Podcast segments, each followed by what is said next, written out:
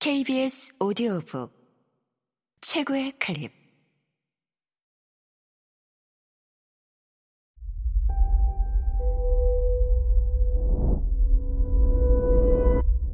KBS 오디오북.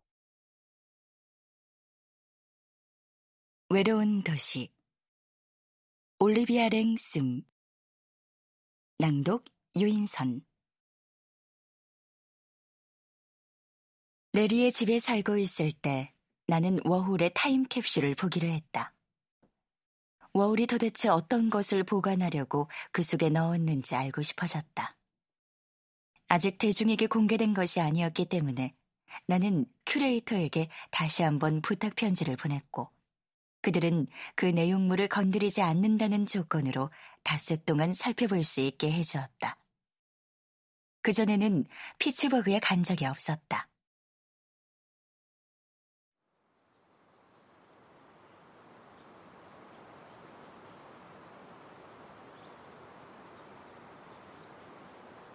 내가 묵은 호텔은 워홀 미술관에서 두어 블록 떨어져 있어서 매일 아침 강과 나란히 난 길을 걸어 그곳으로 갔다.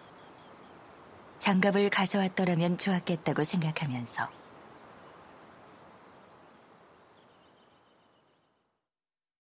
그 미술관은 첫눈에 마음에 들었다. 내가 가장 좋아하는 공간은 건물 꼭대기 근처 어둑어둑한 조명이 있는 미로로 1960년대 이후 워울의 영화 12어 편을 상영하는 반영실이었다. 그의 영화를 큰 화면으로 본 적은 한 번도 없었다. 깜빡거리고 입자가 보이고 수은색 또는 그슬린 은색이었다.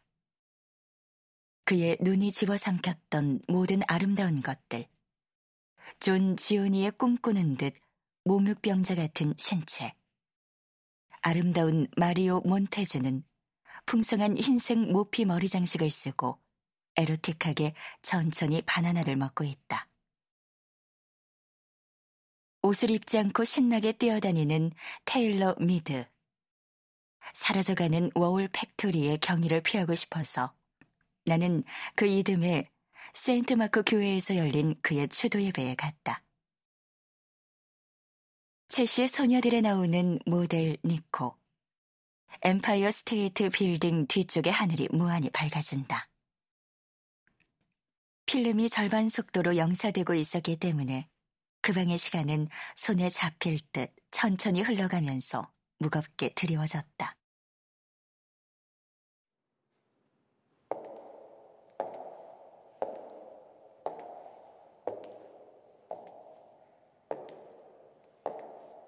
타임캡슐 자체는 4층 기록 보관 담당자들만의 동굴 속 금속재 선반 위에 보관되어 있다.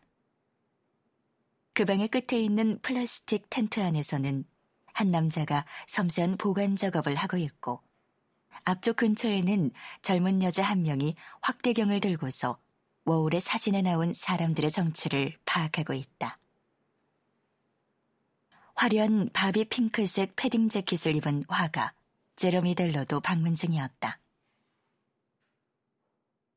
1980년대에 워홀과 알고 지낸 그는 그랜드 런던 호텔의 워홀의 방에서 함께 있는 사진 두어 장을 사진 더미 속에서 찾아냈다.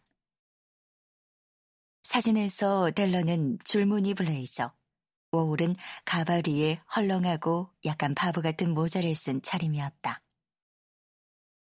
캡슐을 보려면 푸른색 비닐 장갑을 껴야 했다. 큐레이터는 상자를 하나씩 내려서 각각의 내용물을 보호용 종이 위에 늘어놓았다. 타임캡슐 27번에는 줄리아 워홀라의 옷이 가득했다. 꽃무늬 앞치마와 누렇게 변색한 스카프, 라인스톤 브로치가 달린 검은 벨루어 모자, 사랑하는 부바와 앤디 아저씨, 산타클로스가 그곳에도 가셨나요? 텔레비전을 보셨어요? 로 시작하는 편지.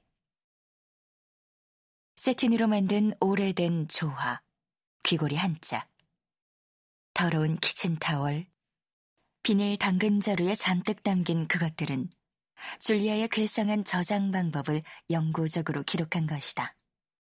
그 고집스러운 검역성을. 타임캡슐 522에는 바시키아가 남긴 물건들이 있었다. 그 중에는 바시키아의 출생 증명서도 있는데 그것에 그는 꼬리표를 달았고 온통 푸른색으로만 워홀을 그린 드로잉도 있었다. 앤디는 팔을 활짝 벌리고 아래쪽에 블록체로 C-A-M-E-R-A라 적힌 카메라를 들고 있었다. 그에게서 온 편지도 한 통 있었는데 로열 하와이언 호텔의 편지지에 안녕 내 사랑 여기는 와이키키아로 시작해 몇 글자 적지 않은 석 장짜리 편지였다.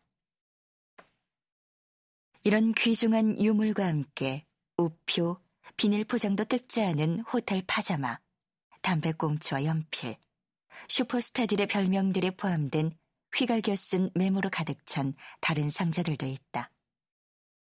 사용한 그림붓, 오페라 입장권 조각, 뉴욕주 운전 지침, 작은 갈색 스웨이드 장갑 한 짝, 사탕 껍질, 완전히 비워지지 않은 클로에와 마그리프 향수, 샤피 매직펜으로 love Yoko and Co라 서명된 생일 케이크 모양의 튜브.